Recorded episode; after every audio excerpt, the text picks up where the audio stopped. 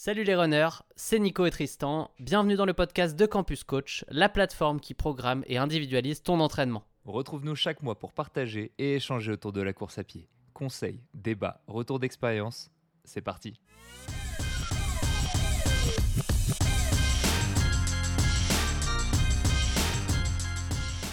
Nico, tu veux nous redire à nouveau comment ça va ou pas? Ah bah moi je pense que les gens m'ont entendu, hein, donc on va plutôt te demander à toi, euh, à toi comment ça va depuis le dernier euh, Campus Talk qu'on a fait euh, bah, au G en, physique. C'est vrai, tu fais bien de le, tu fais bien de le, mentionner. J'espère d'ailleurs que ceux qui étaient en, enfin, qui sont en live aujourd'hui ont pu voir le Campus Talk précédent. N'hésitez pas à nous faire un peu votre, vos retours là. Est-ce que c'était bien? Est-ce que ça vous a plu? C'est vrai que l'aspect en direct apporte une dynamique un, un peu différente.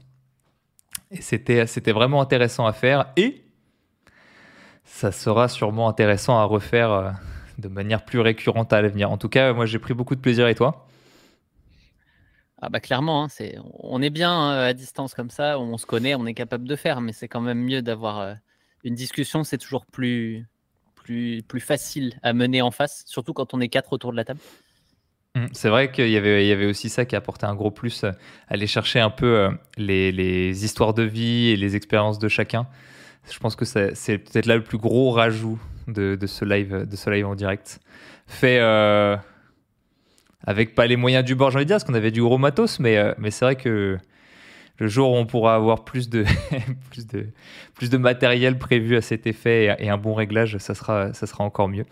Euh, autant donner un peu le, avant de rendre, parce que je vois que ça commence déjà un peu à diverger, autant donner un peu le sujet du live aujourd'hui, le temps que les gens, les gens arrivent ou ceux qui nous écoutent en podcast, par exemple, sur Spotify, Deezer ou toutes les, plateformes de podcast possibles et inimaginables, euh, le sujet aujourd'hui, c'est nos erreurs en course. Là, pendant l'été, bon, c'est pas là on va faire les plus gros scores, c'est pas là, euh, les gens sont en vacances, les gens euh, ont autre chose à penser pour la grande majorité d'entre eux que la course à pied, certains sont en coupure. Donc on s'est dit, pour ceux qui ont des courses à la rentrée, septembre, octobre, on va pas les, on va pas les laisser tomber on va il faut quand même être là parce que les pauvres, s'il n'y a plus aucun, plus aucun contenu qui est créé pendant les vacances, les mecs, ils sont tous, enfin les mecs et les filles, ils sont tout seuls pendant euh, deux mois. Donc c'était important de, c'était important de maintenir ce live, mais on s'est dit voilà, on va faire un sujet un peu, un peu léger. On va parler, on va revenir un peu sur nos expériences personnelles. Je pense que ça va aussi résonner avec l'expérience de pas mal d'entre vous. Euh, parce que bah, des erreurs en course, on en fait pas mal. on en fait beaucoup. Je pense qu'on on a fait plus d'erreurs en course que le temps qui va nous être imparti aujourd'hui. On est parti sur à peu près, euh, à peu près 8 erreurs, quelque chose comme ça. Si vous êtes sage, vous en aurez 10. On verra un petit plutôt peu. si nous, on est sage qu'ils en auront 10.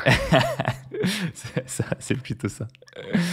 Euh, mais voilà un petit peu. Donc euh, là où on peut apporter une petite précision, on va vraiment se focaliser sur les erreurs en cours. C'est ce que je disais, c'est ce que je te disais, Nico, en préparation.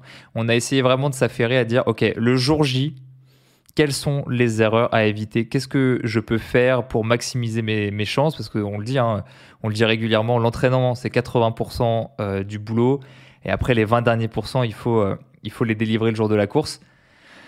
Bah justement, ça va être quelques conseils pour maximiser ces 20 derniers pourcents parce que ça peut un peu tout foutre en l'air au dernier moment. Je pense... Du coup, je, enfin, ce qui me paraît intéressant de préciser, c'est que on a essayé de les amener un petit peu, entre guillemets, dans un ordre d'importance, c'est-à-dire l'erreur principale va arriver en 1. Après, c'est dur de faire un classement parfait, évidemment. Toute erreur est un problème dans une course, mais en tout cas, la, première, vous verrez que c'est celle-là qui est quand même la plus importante euh, pour la majorité, mais euh, euh, ouais, on a essayé de les classer un petit peu quand même pour que bah, vous ayez les plus importantes au début. Et les petites que vous connaissez pas forcément, qui du coup peuvent être méconnus et vous allez peut-être apprendre des, choses là-dessus, peut-être plus à la fin. Mais la course, c'est pour progresser, pour réussir, c'est d'abord respecter les fondamentaux. Et va, on va repasser sur certains fondamentaux du jour J. Eh ben, tu t'avances sur l'organisation.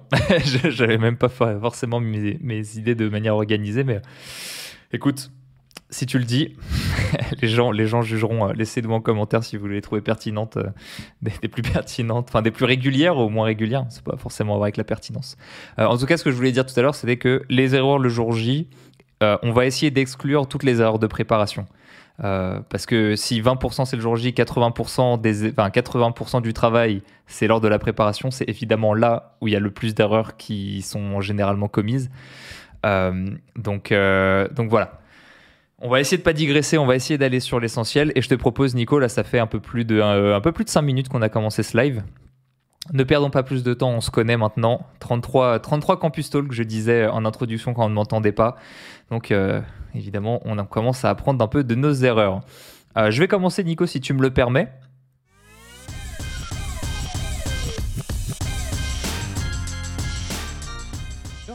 Moi, ma première erreur, c'est aussi la, première grosse erreur que j'ai fait en compétition. Euh, simplement, c'est partir plus vite que l'allure qui est prévue initialement. Alors, ma plus première grosse compétition, c'était le marathon d'Amsterdam en 2017. Et euh, euphorie de la course. Pour ceux qui n'ont jamais fait Amsterdam, tu pars sur euh, la piste d'athlétisme de la ville. Donc, c'est vraiment extrêmement sympa. Et c'est d'ailleurs là aussi où tu arrives 3, 4, 5 heures après, ça dépend de ton chrono.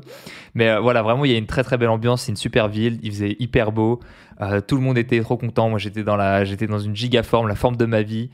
Euh, j'avais fait un affûtage à l'époque, bon, c'était il y a 6 ans, donc évidemment, il, était moins parfait qu'aujourd'hui, mais il avait quand même le mérite d'exister. Bref, toutes les conditions ont été réunies, je commence la course, qu'est-ce que je me dis? Mais attends, Nico, je vais pas vais pas faire 3h15 euh, comme prévu. Là, je vais faire 3h en fait. Genre, je me sens, je me sens trop bien. Le premier kilomètre, il déroule. je suis un missile. C'est arrivé au cinquième kilomètre. Je me dis, mais attends, je rattrape le, porte-drapeau des, euh, des 3h10. Je me dis, mais est-ce que, est-ce que je serais pas touché par la grâce aujourd'hui? Et donc, bah, j'ai continué d'accélérer. J'ai continué de maintenir le rythme malgré le fait que ça soit pas du tout ce que j'avais travaillé à l'entraînement. Est-ce que tu as une idée euh, de comment ça s'est terminé la course? Oh, je, suis un peu. Si on faisait un sondage, là maintenant, si on était des pros de l'interaction, je pense qu'il y aurait 95% du chat qui saurait comment ça s'est fini. Je, voilà mon pari. à ton avis, le mur. évidemment, on est d'accord. à ton avis, le mur, je l'ai tapé au combien de kilomètre Allez, je dirais 25e. Ouais, c'est ça, entre 23 et 24 km. ça commençait à être vachement dur. Hein. Donc, euh, ouais, première, euh, première erreur. Euh, surtout, ça vaut surtout sur marathon, mais toi qui as fait beaucoup plus de distances plus courtes que moi, tu vas pouvoir me, dire si c'est le cas sur les distances plus courtes. Sur marathon, c'est vrai que les premiers kilomètres, comme l'allure est très lente, c'est fait exprès, hein, c'est 42 km, c'est long, tu te sens forcément bien. Tu es reposé, tu es en forme, donc les 20 premiers kilomètres, c'est normal qu'ils soient faciles et c'est pas une pas une raison pour lesquelles pour laquelle aller trop vite. C'est le cas pour les courses plus courtes.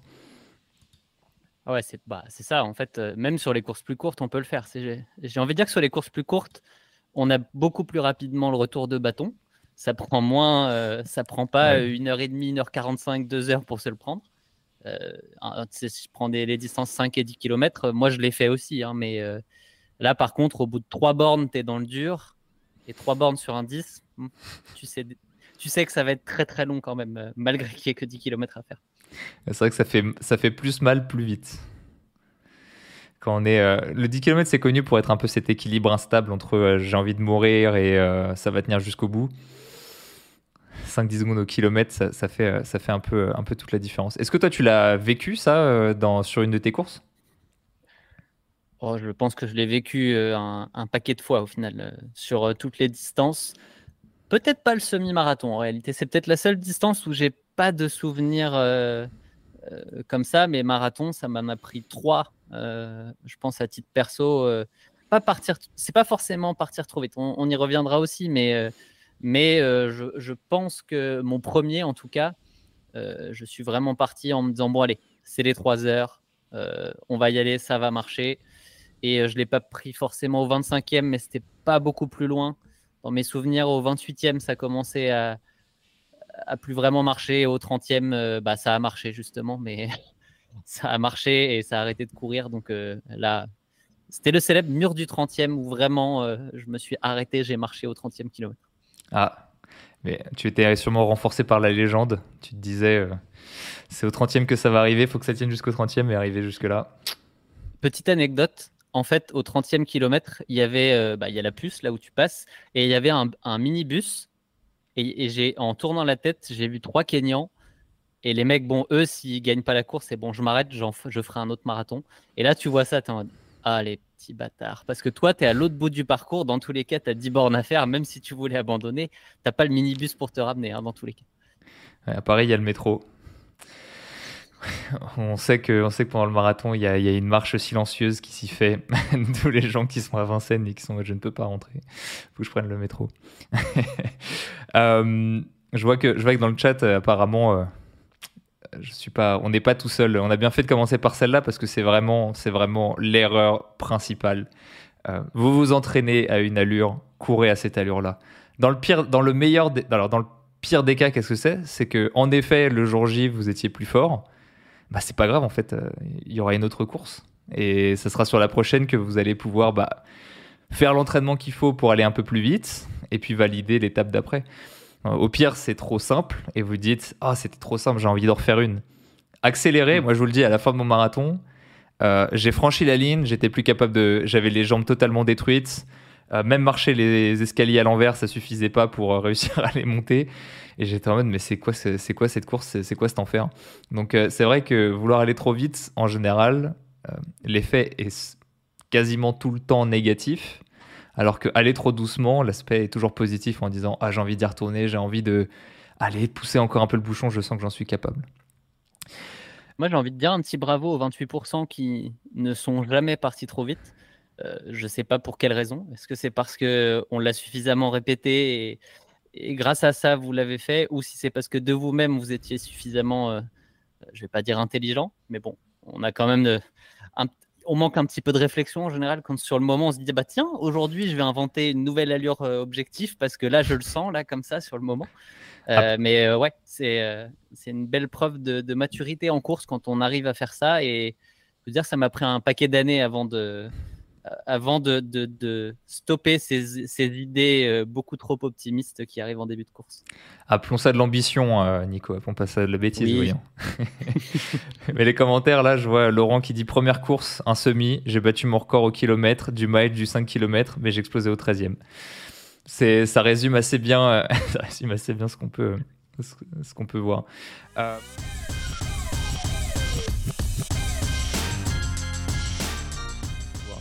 est-ce que tu veux enchaîner avec euh, un deuxième petit conseil? Là, je sens qu'on est bien lancé.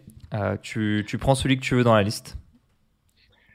Ah, vu que j'ai un, peu, un peu chamboulé la manière qui était peut-être prévue pour, pour ce live. On va alterner. on va alterner. Je vais y aller sur, bah, sur, le, sur un conseil lié à la nutrition. on va en avoir, je pense, un, un, autre qui va venir après. Mais la nutrition, en fait, Là, on va parler vraiment de la nutrition du jour de course. Mais c'est quelque chose qui peut se rapprocher de l'entraînement. Euh, c'est de faire exactement ce qu'on a testé, ou plutôt ne pas aller tester des choses nouvelles le jour de la course.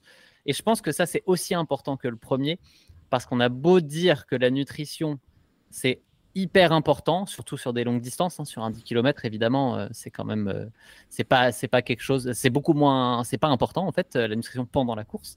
Sur un marathon, et a fortiori un semi, quand on est sur des 1h45, euh, 2h, c'est quand même quelque chose qui, euh, qui peut jouer.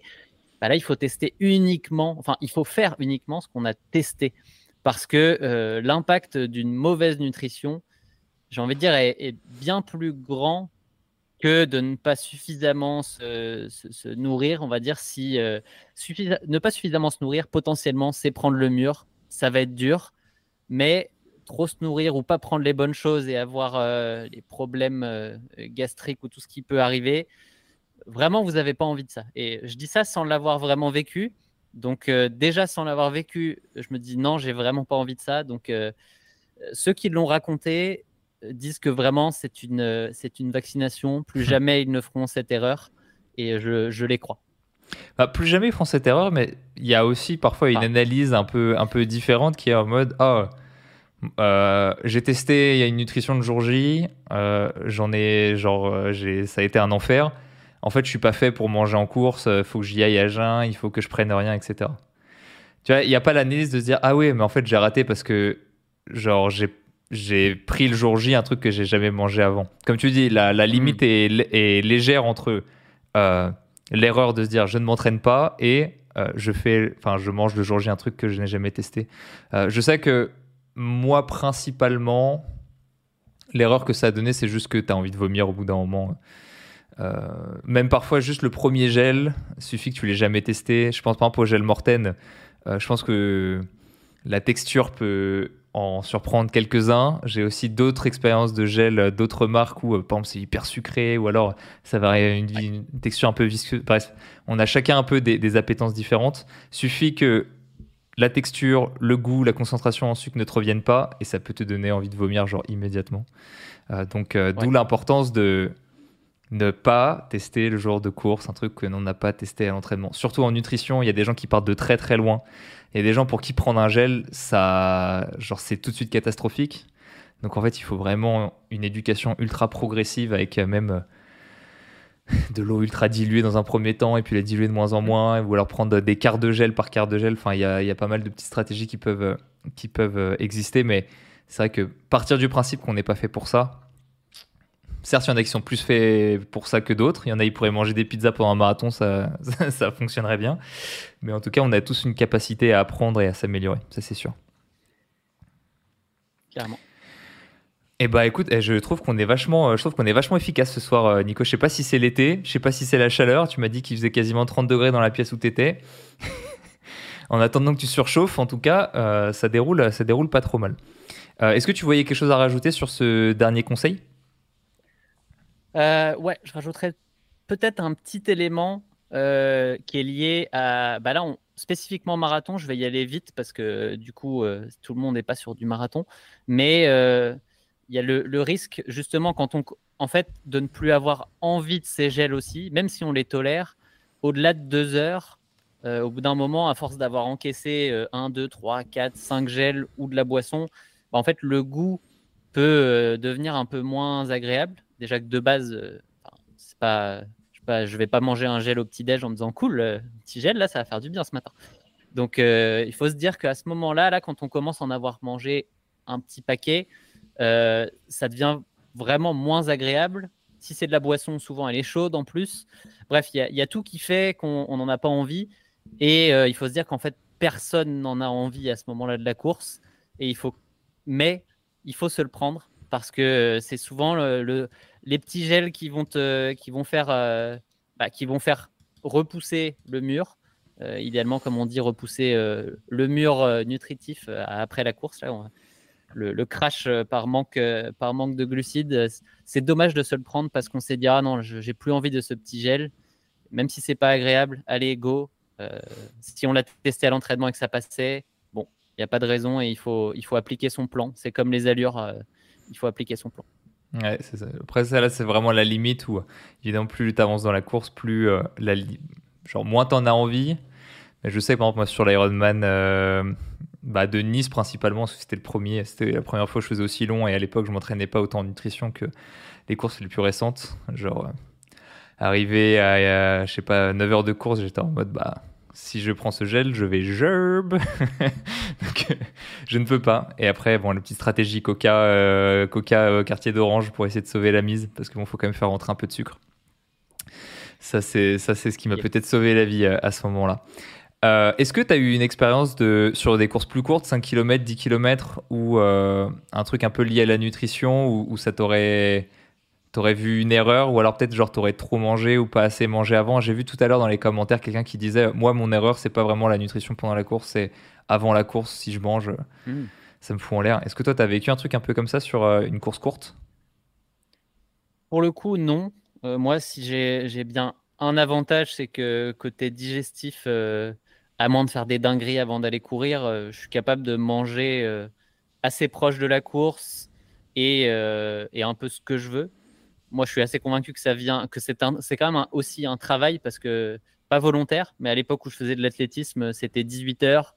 je partais à 17 heures avec mon goûter que je mangeais dans le bus et je courais à 18 heures. Bon, personne m'avait dit à cette époque-là, oh là là, faut pas faire ça oui, j'avais le ventre un petit peu, euh, un, petit peu lourd au début de l'entraînement, mais c'est fou à, à cet âge-là à quel point on se pose peu de questions et on fait les choses et, et, euh, du coup, euh, bah, ça a dû aider aussi sur le long terme à, travailler un peu cet aspect-là. Aujourd'hui, je suis beaucoup plus précis. Là, un jour de course, je sais ce que je mange, je sais quand je le mange, mais c'est pas un stress pour moi parce que du coup, je sais anyway, ça va pas, ça va pas être un, gros problème. Donc, je sais pas si toi, tu as déjà vécu ça.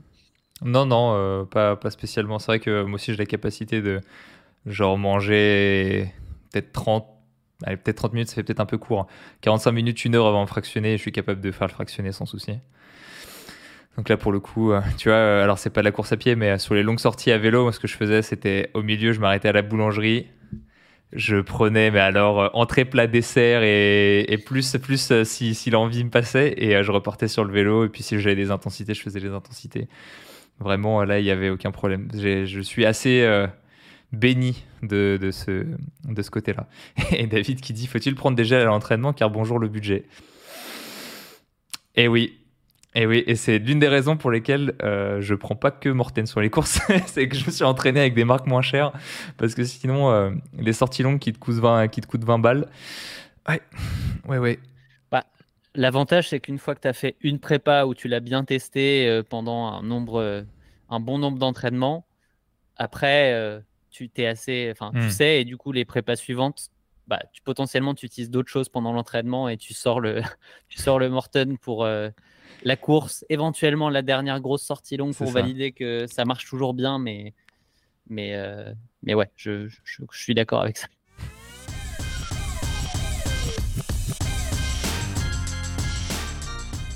Je te propose d'enchaîner avec le, la troisième erreur. Euh, moi, c'est une erreur. Euh, je dirais que j'ai fait de plus en plus. C'est-à-dire que récemment, je, trouve que je l'ai plus faite qu'à l'époque. Euh, l'erreur, c'est juste de se mettre la pression avec un chrono et genre se laisser aucune alternative. Euh, pourquoi est-ce que pourquoi est-ce que je me suis progressivement mis de plus en plus la pression? C'est parce que quand j'ai commencé la course à pied, en fait, tu sais pas vraiment ton, tu sais pas vraiment ton niveau. Euh, et moi, j'ai trouvé que genre quand je me fixais un objectif, en fait, tu avais l'impression que c'était ambitieux, mais tu as tellement de capacité de progression que, ce que ça faisait, c'est imagine, tu te mets 6 mois sur une prépa, tu te dis, ouais, mais c'est giga ambitieux. Tu fais tes 6 mois et tu te dis, eh, mais en fait, je suis capable de faire genre 15 minutes de mieux. Et le jour de course, tu pars trop vite. Et du coup, tu fais 15 minutes moins bien et tu remplis le chrono que tu t'étais fixé 6 mois avant. Tu vois, tu, vois, tu vois ce que je veux dire? Ce qui fait que, en fait, euh, à l'époque, c'était pas une pression du chrono parce que le, chrono était en fait assez facilement réalisable et je pouvais faire plein d'erreurs et quand même le réaliser. Et c'est pour ça que tu vois, par exemple, en Turquie, j'ai fait très peu d'erreurs. Je fais genre 15 euh, ou 20 minutes de mieux que mes pronostics. J'étais en mode, bah, trop bien. Bah, c'est juste parce que euh, j'ai pas été débile pour une fois. j'ai pas testé de nutrition que j'avais pas testé. Euh, je suis pas parti plus vite que prévu. Bref des erreurs dont on a déjà parlé. et il y en a encore euh, une petite, euh, une petite liste qui va suivre. Mais euh, ouais, et par contre, plus j'ai, plus j'ai commencé à me connaître, plus j'ai commencé à faire des courses, plus j'avais conscience du niveau que j'avais en course, plus bah, les pronostics que tu as, ils sont quand même assez proches de tes capacités maximales. Et en plus, bah, nous, c'est vrai que comme on, gère des chaînes YouTube et qu'on partage quand même pas mal nos, nos performances et qu'on essaie de créer une émulation autour de nos courses pour aussi motiver les gens, tu as une pression supplémentaire parce que bah, c'est pas comme si tu prévenais ta mère, euh, ta conjointe et ton oncle. Euh, ça implique un peu plus de monde et tu te dis toujours, bah, si je me plante, je passe un peu pour un con. quoi. Donc euh, c'est vrai que plus le temps a passé et, et, plus ça pouvait même créer une réaction un peu épidermique en mode, putain, je m'entraîne si dur. En fait, pourquoi est-ce que je me, pourquoi est-ce que je me prends la tête? Je vais juste aller faire la course en mode, je force pas et puis en fait, si je suis capable de faire 35 minutes sur un 10, je vais le courir en 37, ça va être facile. Et, euh, c'est bon, quoi, qu'on me foute la paix. Et tu vois, juste à force de se mettre la pression, parfois, t'avais genre. J'avais des pensées en mode je, n'ai même pas envie de forcer. Pourquoi s'entraîner dur et pas faire une course simple? Moi, j'aime bien dire euh, entraînement difficile, course rapide et pas entraînement difficile, course simple. Non, une course en réalité, c'est jamais simple. C'est juste plus rapide, mais c'est toujours aussi difficile. Donc, euh, ouais, moi, j'ai eu, euh, eu, pas mal, euh, j'ai eu pas mal ça. avant de donner la solution que j'ai trouvée, est-ce que toi, tu as connu un peu ce genre de choses? J'ai envie de te dire que, en fait, tu viens pas mal de résumer, évidemment pas tous les aspects, mais comment s'est passée ma course de Barcelone, c'est en février? En fait, voilà, pour le coup, il y avait aussi pas la confiance parce que l'entraînement, il n'y a, pas grand entraînement qui était rentré comme je voulais. Et euh, alors, je connaissais mon, le niveau que je pouvais avoir, c'est juste que ça n'a pas marché dans cette prépa. Et du coup, à la veille de la course, euh, vraiment euh, stressé dans le sens, j'étais venu pour réussir, c'est un objectif A, et je sais que, et à ce moment-là, je me disais, je sais que ça va pas marcher. Et bah, du coup, j'ai appliqué la même chose le lendemain, dire, bah, tant pis. mais je me suis même pas mis de, de... j'avais pas d'alternative de temps. Moi, je suis parti en mode advienne que pourra.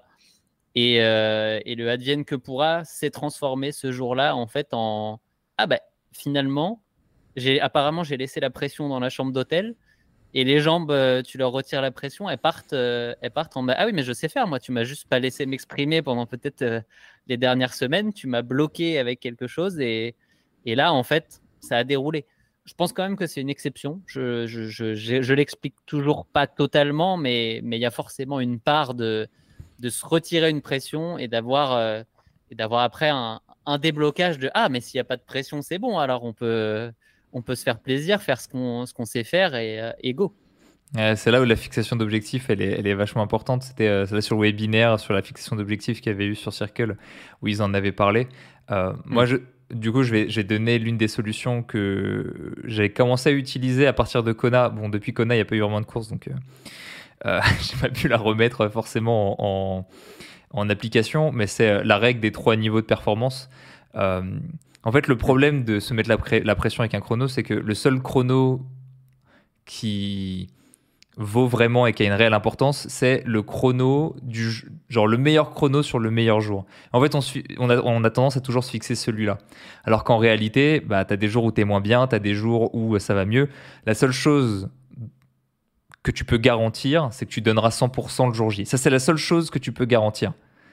Et donc, à partir de ce moment-là, moi, j'aime bien euh, me fixer trois niveaux de performance. Alors, tu vois, par exemple, à Kona, c'était en mode bah, 9h30. Je sais que 9h30, quoi qu'il se passe, bon, apparemment, il y avait d'autres euh, alternatives. Mais s'il se passe rien d'anormal, 9h30, je suis largement capable de le faire. 9h15, là, pour le coup, c'est genre une très bonne performance. Et 9h, c'est la meilleure performance sur le meilleur jour où toutes les planètes sont alignées, aucune erreur. Et euh, là, c'est le destin qui a dit que c'était mon jour de grâce. Quoi.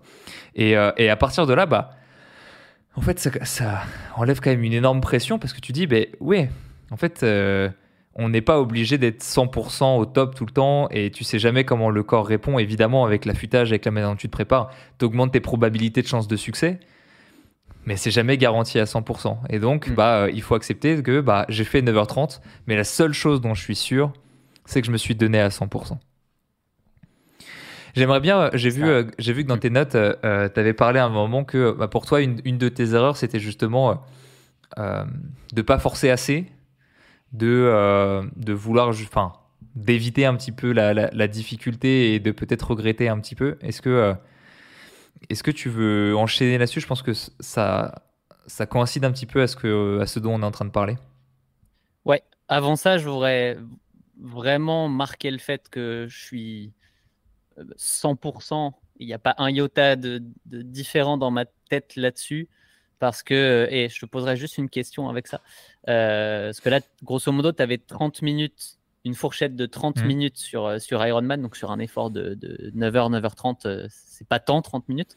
Moi, sur marathon à Berlin, j'avais une fourchette de 4 bah, minutes, grosso modo, parce que j'avais 2 minutes à chaque, euh, à chaque tranche. Euh, donc ouais, 4-5 minutes sur un marathon, c'est une bonne fourchette, moi je pense. Euh, et après, sur les distances courtes, il faut aussi réussir à faire ça. Enfin, qu'est-ce qu'on donnerait un peu aux gens euh, comme, ah bah. comme fourchette entre leur objectif où tout va bien, l'objectif. Enfin, non, moi je, moi je pars toujours dans l'autre sens. Je pars. Voilà ce que, à minima, je veux atteindre parce que il n'y a pas de raison que ça se passe pas comme ça. Après, il y a l'objectif. Normalement, je peux atteindre ça s'il n'y a pas trop de problèmes. Et l'objectif ultime où là, si j'atteins ce truc-là, c'est euh, c'est la fête. Je cours dans tous les sens parce que j'ai du mal à croire que ça soit possible. Et euh, tu l'atteins pas souvent, celui-là.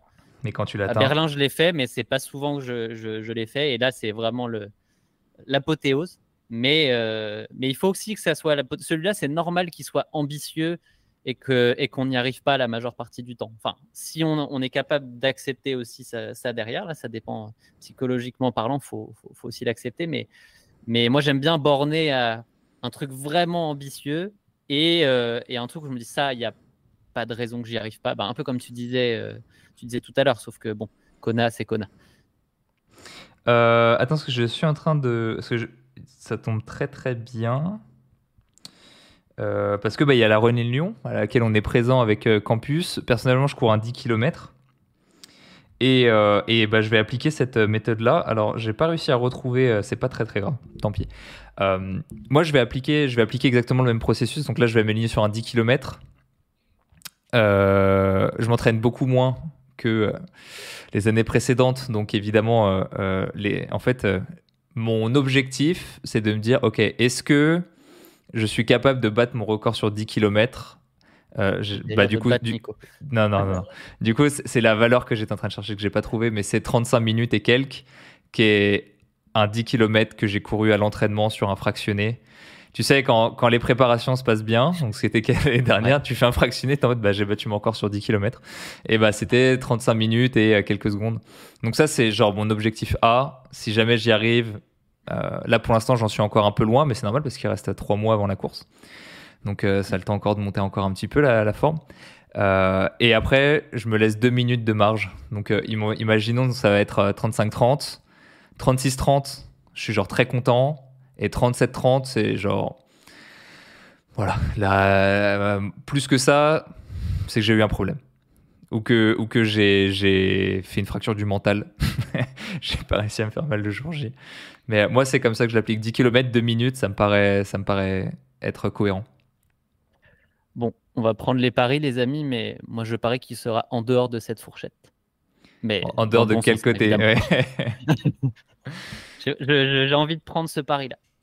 Je... Mais c'est euh, on verra. C'est pas pour euh, pas de pression là, à part qu'on est en live avec des gens évidemment, mais bon, euh, de toute manière, c'est toi qui es le mieux placé pour euh, à la fin définir réellement cette fourchette là à une semaine, enfin quand tu seras prêt. Mais moi, je prends le pari que là, dans, trois mois, ça aura changé cette petite fourchette. Ouais, c'est sûr. Mais c'est là, ça vaudrait le coup que que j'utilise parce qu'il y a un calculateur là sur une page sur une page campus et en plus le calculateur, j'utilise ultra, enfin je l'utilise très très souvent. Euh, très très régulièrement. Il faudrait que je l'utilise pour voir un petit peu. Parce que c'est vrai que euh, euh, pendant six mois, là même pendant un peu plus, pendant huit mois, j'ai suivi un entraînement extrêmement sporadique, non pas dans la fréquence, parce que je m'entraînais quand même avec fréquence, mais dans l'investissement mental que ça me prenait. Parce que la préparation précédente était un peu prenante, donc des fractionnés extrêmement légers, euh, je me mettais pas beaucoup la pression, etc.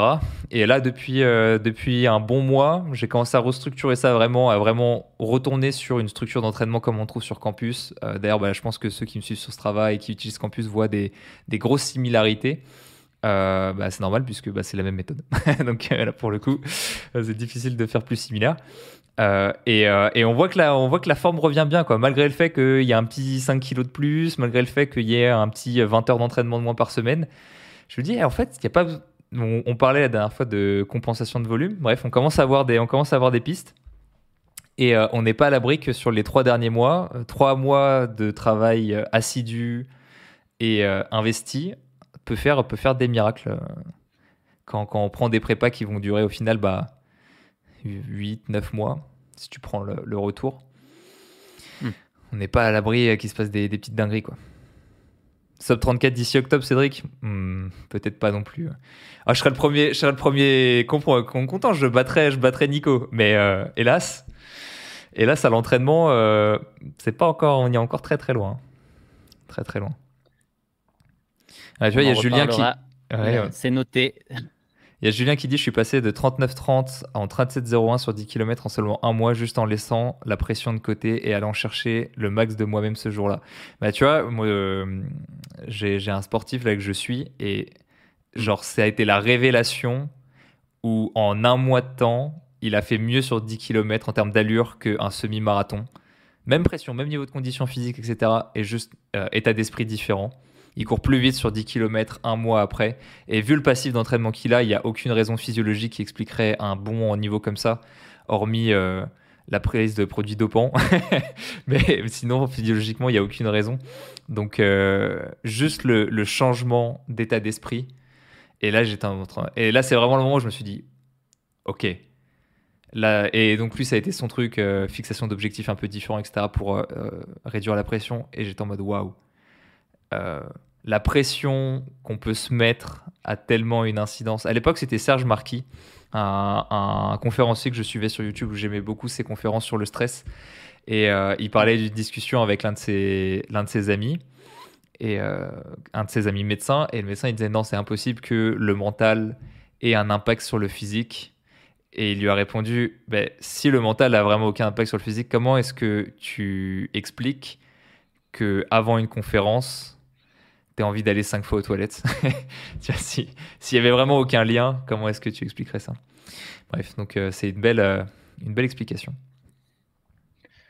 C'est bien du coup parce que je vais pouvoir, bah, je vais revenir à ce que tu disais tout à l'heure, aller parler un petit peu de l'aspect pression, mais dans un autre sens en fait.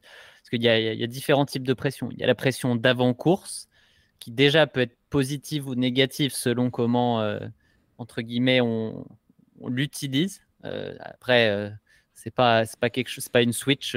J'appuie sur le bouton là et elle va être positive et là elle va être négative. C'est beaucoup plus compliqué à gérer que ça. Mais il y a un type de pression qu'il faut réussir à se mettre pour moi, qui est sur la fin de course. Dans le grosso modo le dernier tiers d'une course, Là, il faut se mettre la pression, entre guillemets, parce que c'est le money time. C'est le moment où bah, la course est très dure pour tout le monde autour de vous. Euh, à moins quelqu'un qui soit venu faire son footing ce jour-là, là, mais euh, tous ceux qui sont à leur niveau en train d'essayer de battre leur record, eh bah, ils sont dans le même état que vous. Et, euh, pour autant, on a tendance dans ces moments-là à... Bah, c'est pas qu'on a tendance, en fait, c'est sûr. On a tous la petite voix en nous qui nous dit ralentis, ralentis, c'est dur. Euh, et plus on va avancer, plus ça va être dur, plus cette voix va être forte. Et le corps est très très intelligent pour utiliser tous ces mécanismes machiavéliques pour essayer de nous faire ralentir. Et euh, à un moment, de toute manière, il, nous fera céder. Hein. Si vraiment euh, on est à notre limite, c'est pas la peine de se dire juste au mental, je vais pouvoir, je vais pouvoir réussir à aller au bout. Si on a été trop vite par rapport à ce qu'on était capable de tenir ce jour-là ou qu'on n'a pas assez mangé ou quelconque autre raison, on va, se, on va ralentir. Ça, il faut se le dire, c'est pas juste du mental comme certains pourraient essayer de vous hmm. faire croire aussi. Euh, mais le mental a quand même une part importante de se dire. Moi, ce que j'essaye de me dire à ce moment-là, c'est vas-y, donne le maximum. Ce que tu veux, c'est surtout ne pas avoir de regrets une fois que tu auras passé la ligne. C'est c'est pas peut-être des fois c'est ralentir, des fois c'est réussir à garder le rythme, mais c'est juste de dire là je suis à fond dans le présent et j'essaye de donner mon maximum. Et après, pour moi, une fois qu'on a fait ça, en fait, quel que soit un peu le chrono à l'arrivée, on peut se dire bon, j'ai fait ça, je suis fier de moi dans tous les cas. Il y aura des choses à améliorer sûrement pour une prochaine, mais ça c'est le jeu, c'est le, le but en fait. Euh, c'est un jeu. Euh, c'est une boucle, la course à pied. À chaque course, on apprend des choses et on devient meilleur dans le futur. Mais si on a tout donné, on peut se dire, bah voilà, moi j'ai j'ai fait ce que j'avais à faire aujourd'hui et je peux être fier de moi. Ok. Euh, moi j'ai une question. Est-ce que, parce que, euh, alors ça je suis 100% d'accord que, que, ça va faire mal à un moment, mais la méthode dont on arrive au moment où ça fait mal, euh, c'est vrai que c'est important. J'ai une question pour toi qui est pour moi importante. Est-ce que les courses que tu as le mieux réussi sont celles qui t'ont fait le plus mal? Hmm. C'est une très très bonne question. Ça, c'est bah, c'est tout l'enjeu en fait d'être au bon niveau. En fait, euh, partir trop vite, ça va faire extrêmement mal et ça va ralentir. Pour moi, euh, partir à son niveau exactement le niveau qu'il faut, ce qui est pas facile à trouver. Hein, et ben là, c'est le truc où on va trouver cet état de flow dont on parle. Évidemment, faut être euh, la, la, prérogative à tout ça, c'est d'avoir suivi un plan, suffisamment long pour être vraiment en forme. Sinon, l'état de flow, vous pouvez l'oublier, il n'arrivera jamais. Mais si vous avez suivi un plan campus, que vous êtes vraiment prêt, tout s'est bien passé, et que vous suivez l'allure et qu'elle était euh, bien calibrée, euh, qu'il n'y a pas d'événement externe, bah, à un moment ou à un autre, vous devez arriver dans cet état un peu de flow où c'est difficile, mais en même temps, c'est un difficile acceptable. Enfin, c'est très difficile à décrire ce moment-là, mais, euh, mais il est magique parce que tu es dans le dur et en même temps ça continue. Et bon, des fois il y a le retour de, retour de bâton à un moment ou à un autre aussi, hein, mais, mais au global, c'est quand même agréable de passer par ces moments-là. Hmm. Parce que tu vois, typiquement, euh, moi, c'est le genre de, le genre euh, d'état d'esprit qui avait un lien avec l'erreur précédente c'est de me dire, mais comme je n'attends de moi qu'une performance maximale, je sais que ça va faire extrêmement mal. Et en fait, quand tu rationalises, tu te dis, ouais, mais en fait, ça, genre déjà, ça va pas faire mal tout de suite. Et tu vas rentrer dans ton effort progressivement. Et la réalité, c'est que si une course vraiment tu la mènes parfaitement, c'est pas les courses qui font le plus mal. Moi, j'ai des exemples de courses où j'ai subi énormément. Mm. Et au final, c'est pas mes meilleures performances vis-à-vis du niveau que j'avais à l'entraînement. Euh, donc c'est intéressant de se dire, ok, en fait, c'est vraiment ce truc de rentrer dans la course petit à petit pour éviter d'avoir euh, une réaction, euh, je sais pas comment on pourrait la qualifier, mais je, je, vais prendre une comparaison, je vais une comparaison pour l'expliquer. Tu vois, j'ai un chien. S'il y, a un truc qui lui fait un peu peur, je sais pas, de son ça peur de tout, un chien, n'importe quoi, tu vois, je prends ça et il en a peur si j'ai si envie que ça se passe bien, tu vois, je lui tends progressivement, il va le sentir, il va le renifler, il va le gratter un peu avec sa patte, et puis ça ira bien. Si par contre, je lui fous sous le nez comme ça, je lui dis ah ça fait pas mal, et bah tu vois, il, lui c'est fini dans sa tête, il voudra plus jamais en entendre parler. Mais en fait, c'est un peu la même chose dans une course. Si tu dis que ça va faire mal, bah il y a moyen que tu te braques extrêmement vite hmm. dans la course. Et kilomètre 2 tu te dis non il reste 8 km sur mon 10 km jamais j'irai au bout ça fait trop mal j'arrête. Et tu vois tu as vraiment cet aspect de frustration. Alors que si tu es à la bonne allure tu rentres progressivement tu peut-être une question de flow mais en fait et tu dis ok et à partir de maintenant genre ça va augmenter petit à petit la douleur. C'est pas genre j'ai pas mal et tout d'un coup j'ai mal. C'est ça va augmenter petit à petit. Et jusqu'où est-ce que je suis prêt à à l'encaisser. Je parlais avec Mathieu Androdias, là, qui est un rameur de l'équipe de, bah, de l'équipe de France qui a gagné une, médaille en deux de couple. Euh, rameur, euh, il fait de l'aviron. Et euh, il disait qu'en fait, lui, maintenant, c'est fractionné. Il les envisageait même pas comme un entraînement pour améliorer ses qualités physiologiques ou quoi que ce soit. Genre, lui, c'était vraiment un entraînement où c'était une séance faite pour repousser son seuil de douleur. Jusqu'à quel point est-ce que je suis prêt à souffrir?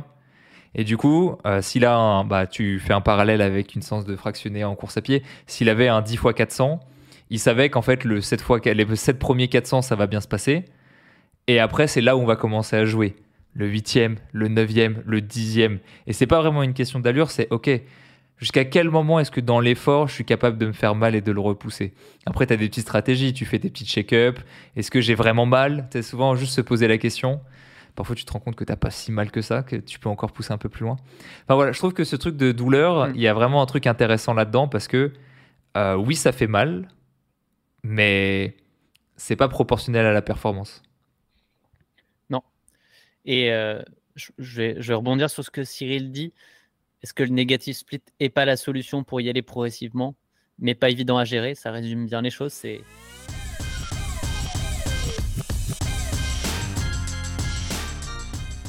vais faire une petite transition sur une, euh, sur une autre erreur qu'on peut avoir. Bah, c'est de. On parlait d'objectifs et de pas se mettre un, de pas vouloir partir trop vite. Parfois, ça peut être, ça peut être dommage. Attention, ça dépend des profils. Si on se connaît pas, vaut mieux partir un cran en dessous que euh, qu'un cran au-dessus. Vaut mieux toujours prendre de la marge. Mais si on se connaît assez, qu'on a fait la prépa, que tout s'est bien passé, tous les entraînements sont passés et qu'on devrait être confiant, mais que par peur de l'échec ou d'avoir mal, on se dit bah je vais, je vais réduire mon objectif comme ça au moins euh, je prends pas de risque. Des fois c'est, euh, dommage parce qu'on va se mettre dans, dans ce, qu'on qu'on appelle un faux rythme, je sais pas trop pourquoi, mais où en fait on va finalement pas avoir moins mal. enfin ça va pas être moins difficile parce qu'on s'est habitué à un rythme, on sait qu'on peut le faire et si on court 5 secondes au kilomètre euh, en moins, ça change pas grand chose si on était capable de tenir le rythme initial. Donc des fois, euh, c'est se mettre un, c'est se mettre une barrière un peu de se dire bah vu que je pense que je vais pas y arriver, je vais courir moins vite. Et en fait, c'est un cercle, c'est un peu un cercle vicieux aussi euh, à, ce niveau-là de. J'arrive pas à trouver mes mots. Je sais pas si Tristan, ça te, ça te parle un petit peu. Euh. Moi, ça me parle. Vous avez dit une phrase que je répète régulièrement en ce moment. C'est pour, pour être, enfin, pour faire un bel entraînement, faut être discipliné, et pour faire une belle course, faut être courageux. Et c'est vrai qu'on on a tous tendance parfois à, plus ou moins accepter le risque. Et certains bah, ont pas du tout envie d'accepter le risque. Donc le meilleur moyen de ne pas risquer, c'est justement de, de, partir. Ah Ah Attends, je n'ai plus de, je n'ai plus de, je n'ai plus de webcam. C'est pas très grave. Mais bref, euh, avant de, avant de remettre ma caméra, je finis ma phrase. Euh, donc ouais, le meilleur moyen de ne pas prendre de risque, c'est juste de, c'est juste de partir lentement. Ce qui peut être une stratégie, hein, si aussi. Enfin, là, on parle vraiment de performance aussi dans ce qu'on se dit là. Hein, c'est, c'est, je, je, bon après, si je prenais mon parallèle, moi, je, maintenant, j'ai testé sur marathon, quelle que soit l'allure à laquelle je le cours, je vais avoir mal à la fin. Donc, même si je me dis, bah, attends, je vais aller me faire un petit marathon plaisir en 3h30, bah, en fait, ça marche pas, ça fait tout aussi mal à la fin. Peut-être un problème euh, spécifique euh, à mon cas, on le verra plus tard. Mais, euh, mais dans tous les cas, ça n'a pas marché, ça n'a pas été un marathon plaisir du tout. à, titre, à titre de difficulté. Jamais de plaisir.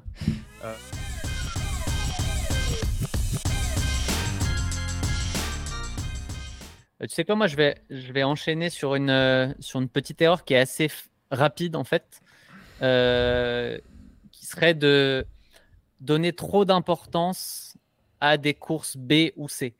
Je pense que vous nous avez souvent entendu parler des courses B ou C, qui sont pas les objectifs A, donc pas les deux à trois méga courses qu'on veut réussir dans l'année.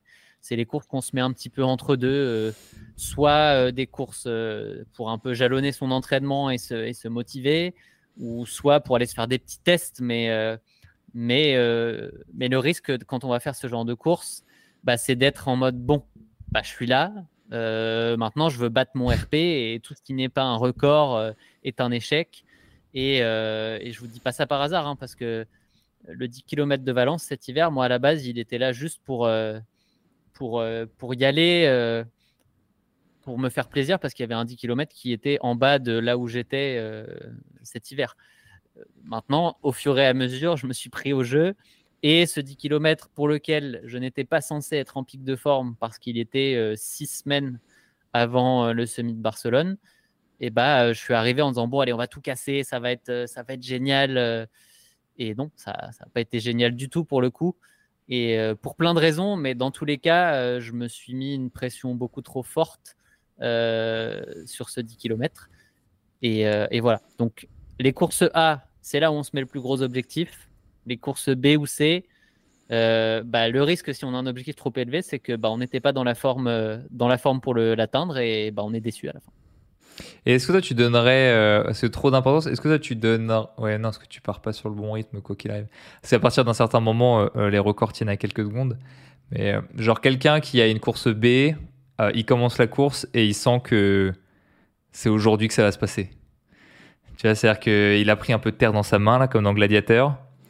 Il a vu et ah. il, il, sait, il sait, il court un kilomètre, il court le premier kilomètre de son 10 et se dit en fait c'est aujourd'hui. Qu'est-ce que tu lui dis? Tu lui dis non non on reste euh, tranquille ou euh, ou euh, vas-y lâche les chevaux et on s'en fout de ta course là en fait c'est pas important. Alors c'est très drôle parce que je vais te dire oui et non en bon normand parce que je l'ai vécu cette course là. J'ai un sourire parce que tu m'as fait un rappel.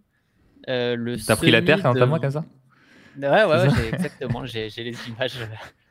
Mais euh, c'est le Summit de Vancouver en 2019 où, euh, où en fait j'étais venu pour réviser mes allures 70.3 euh, parce que je faisais du triathlon à l'époque.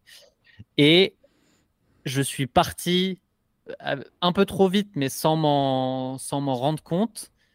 Et en fait, quand je me, au bout de 1 km, j'ai vu, je sais plus, peut-être un, un kilomètre en 3,25. Et je me suis dit, ah merde, je suis parti trop vite. Et en même temps, dans ma tête, je me suis dit, attends, mais c'est beaucoup trop facile pour cette allure en fait. Et, euh, à ce moment-là, je me suis dit, ah, allez, on, se le tente, on va voir au moins jusqu'au euh, cinquième kilomètre ce que ça donne. Et si c'est toujours facile, peut-être qu'on ira chercher euh, un record parce que des journées comme ça, bah, des fois, on les explique pas toujours et il faut les, il faut les prendre.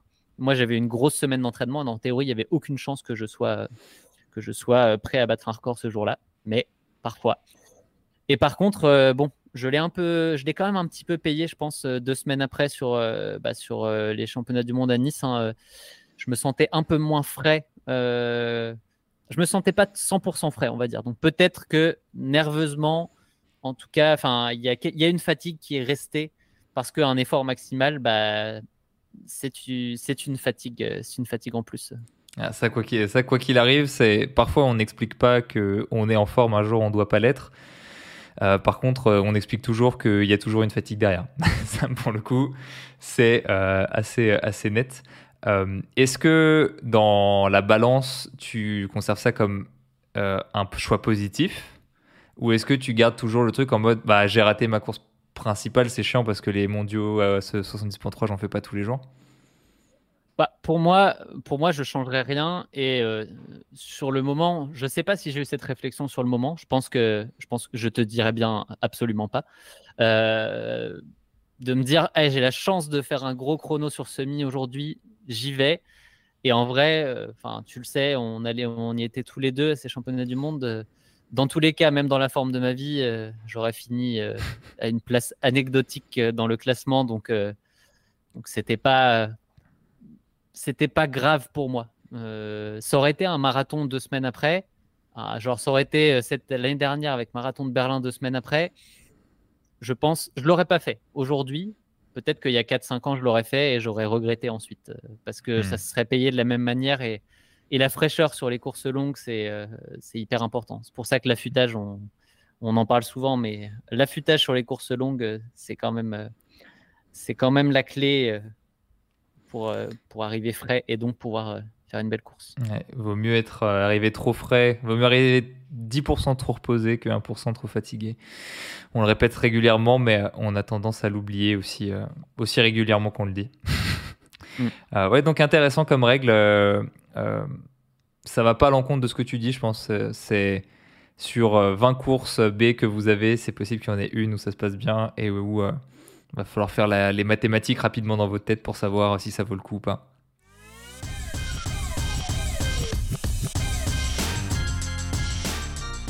Hum, écoute, je te propose de, je sais plus combien tième on est, on fera les comptes en post-prod euh, pour savoir, pour savoir, mais euh, euh, c'est une erreur qui peut paraître anecdotique, mais qui en réalité l'est vraiment pas. C'est ne pas savoir adapter sa tenue aux conditions météo le jour J.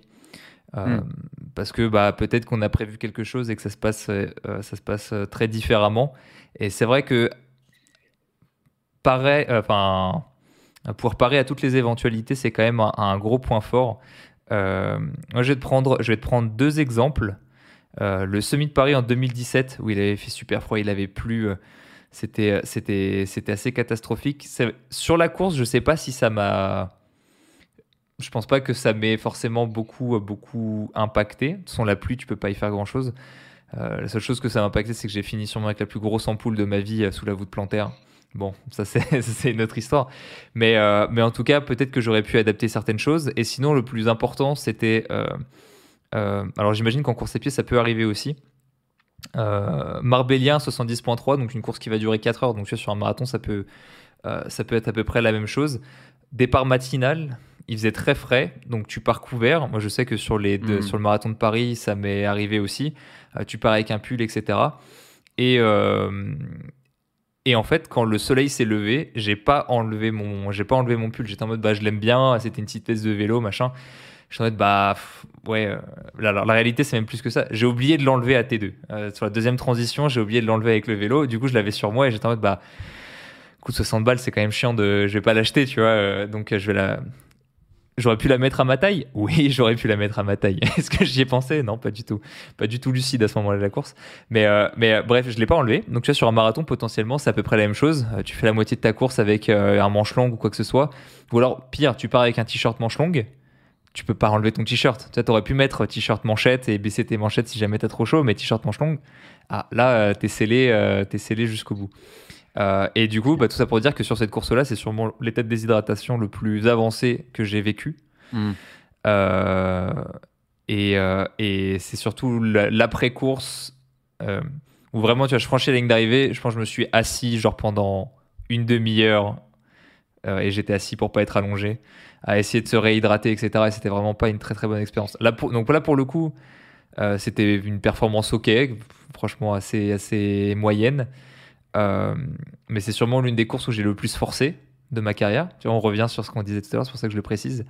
Euh, mais c'est juste parce que j'étais déshydraté et que j'étais, j'étais pas du tout là où je devais être. Quoi.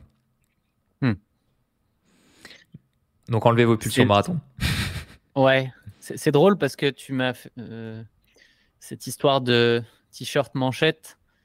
Elle a deux pendants de mon côté. C'est déjà on va pouvoir casser un mythe. J'ai eu énormément de questions à Berlin sur pourquoi les manchettes J'ai vu que Kipchoge, il en avait aussi. Est-ce que, est que ça a un intérêt pour la performance?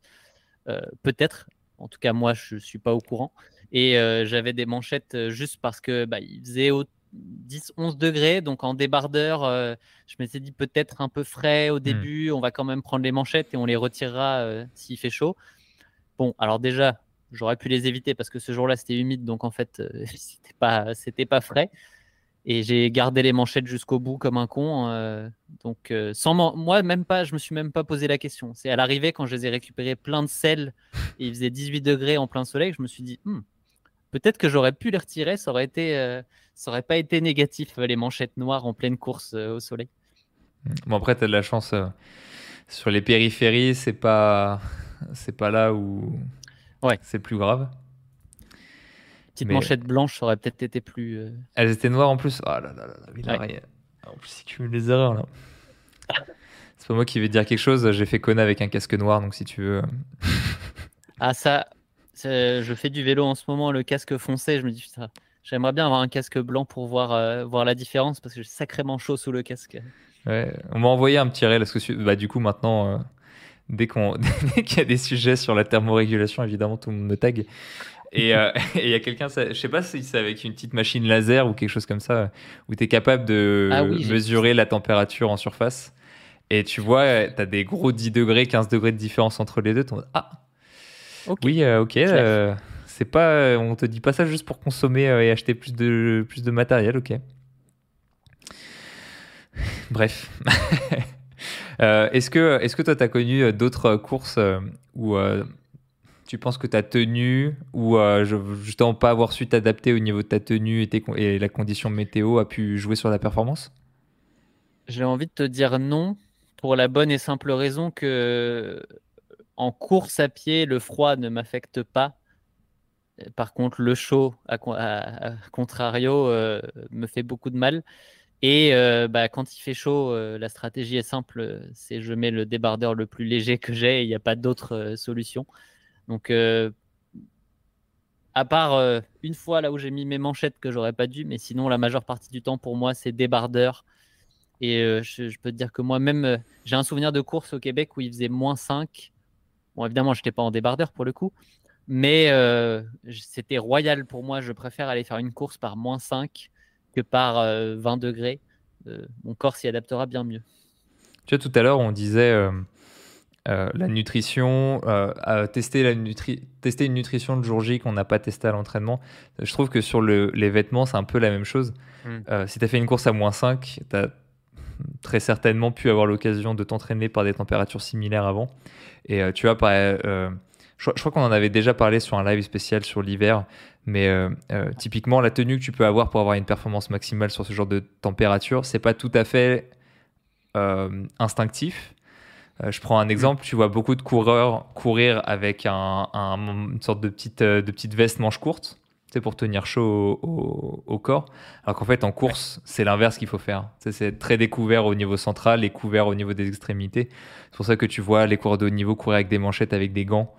Euh, et en fait, courir en débardeur, même, même quand il fait 3 degrés, mais juste ils se couvrent les mains, ils se couvrent les extrémités, ils se couvrent la tête, ils mettent un bonnet, mais euh, ils laissent respirer euh, le moteur, on va dire. Et ça, typiquement, c'est quelque chose qui peut s'entraîner. C'est une petite erreur le jour J que tu peux faire juste parce que soit tu t'es pas entraîné avant, soit tu t'es pas renseigné avant. Ça vaut pour le show aussi. C'est ce que j'ai trouvé dur pour le coup en, en trail, où tu portes un sac et en fait, tu viens te rajouter un élément euh, bah, justement sur la partie où tu as le plus hmm. envie d'être euh, d'être à poil, entre guillemets. Et euh, ouais, j'ai cherché le sac le plus léger que je pouvais utiliser le jour de la course. parce que j'étais pas suffisamment confiant pour faire comme les pros en mode ouais j'ai une ceinture t'inquiète je mets tout dans ma ceinture et bon eux ils ont ils ont l'expérience de ça mais bon le sac quand il fait quand tu es en plein soleil dans une montée tu as juste envie de le jeter par terre. Même s'il est hyper léger, euh, le moindre truc que tu as sur le dos. Euh, Il était blanc. Juste envie d'être torse nu. Bah oui, j'avais tout fait quand même pour une fois, mais. C'est bien. bien vu, bien vu. Euh, est-ce que tu veux. Oh, je pense qu'on a le temps pour euh, une petite, dernière là. Est-ce que tu veux nous rajouter un, petit dernier qui te tient, euh, à cœur? Moi, je pense que j'ai fait le tour principal des, des miennes.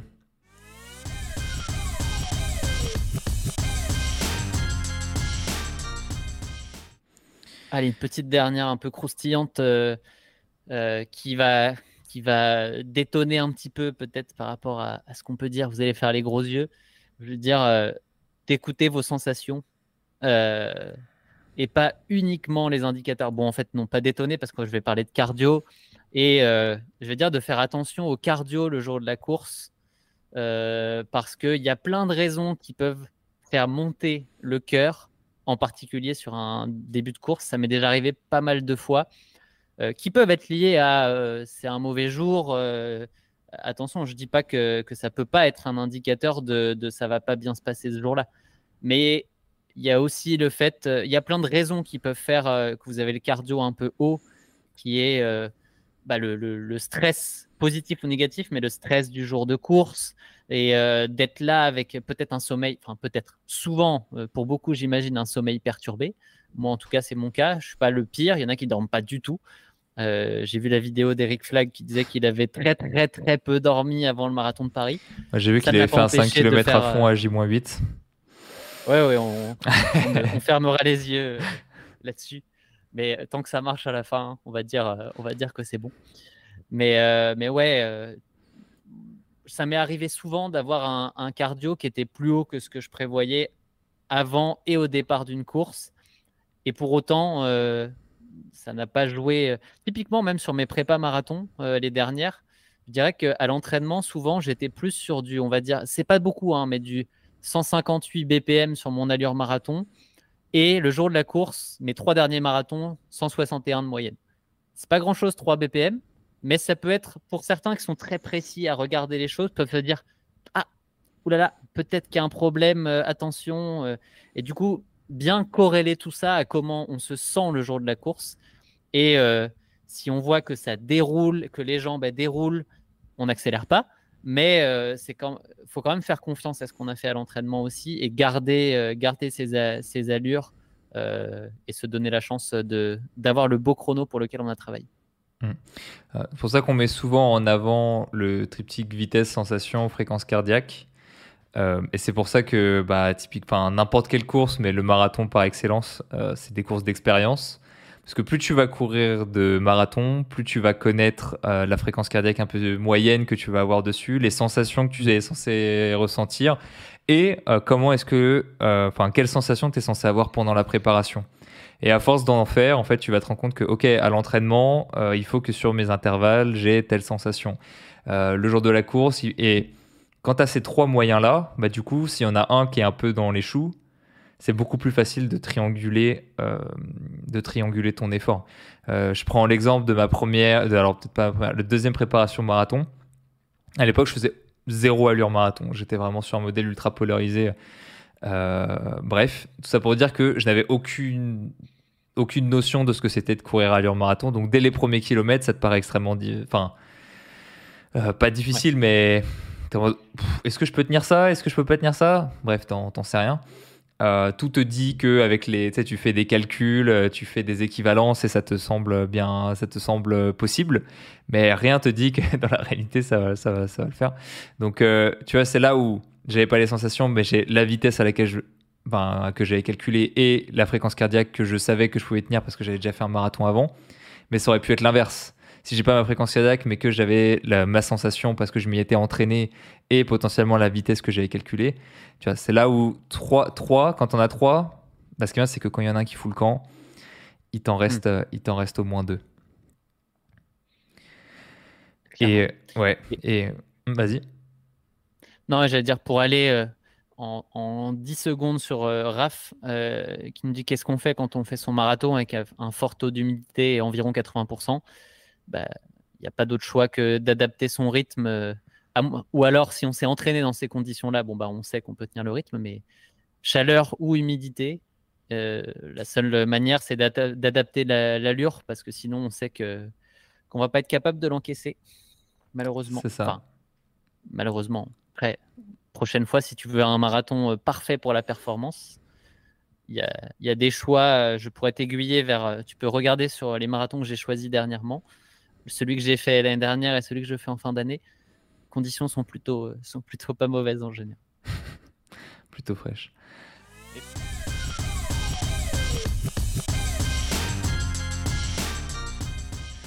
Eh bah écoute euh, Nico, je pense qu'on en a fait euh, en a fait un bon petit paquet là. Ouais. On a dû pas le compte, bref. mais Ouais. Je pense qu'on a dépassé les 6, peut-être peut-être même 8. Mais voilà, je pense que pour un petit, un petit live de milieu d'été, pour ceux qui sont un peu dans leur préparation, on pense à vous. On ne vous abandonne pas. Mine de rien, on était quand même 180 hein, sur toute. donc il y a quand même du monde l'été au final. Hein. Bah ouais, on pense. Mais c'est peut-être parce qu'on commence à les corrompre de plus en plus et ils finissent par courir toute l'année. Donc euh, ils, sont, ils se mobilisent euh, de janvier à décembre. Sûrement ça. Écoute, Nico, euh, je pense qu'on a, fait, on a fait le tour. moi, ce que je peux te souhaiter, c'est un bon retour à l'entraînement. Là, j'ai vu que la course à pied reprenait pas trop mal et que tu avais de moins en moins mal, ou plutôt que tu pouvais t'entraîner de plus en plus. Donc, bon retour à toi. Bon mois d'août. Merci et euh, toi aussi. Puis bon, bon été à tout le monde, profitez bien. Ouais. Entraînez-vous quand même si vous avez une course, euh, une course à l'automne? Bah, c'est ça, bonne coupure pour ceux qui sont en coupure, bonne euh, fin de préparation pour ceux qui ont une course en septembre, octobre, moi inclus. Je me souhaite bonne prépa. et, et on, se dit, on se dit à la prochaine. Yes. Allez, salut tout le monde. Ciao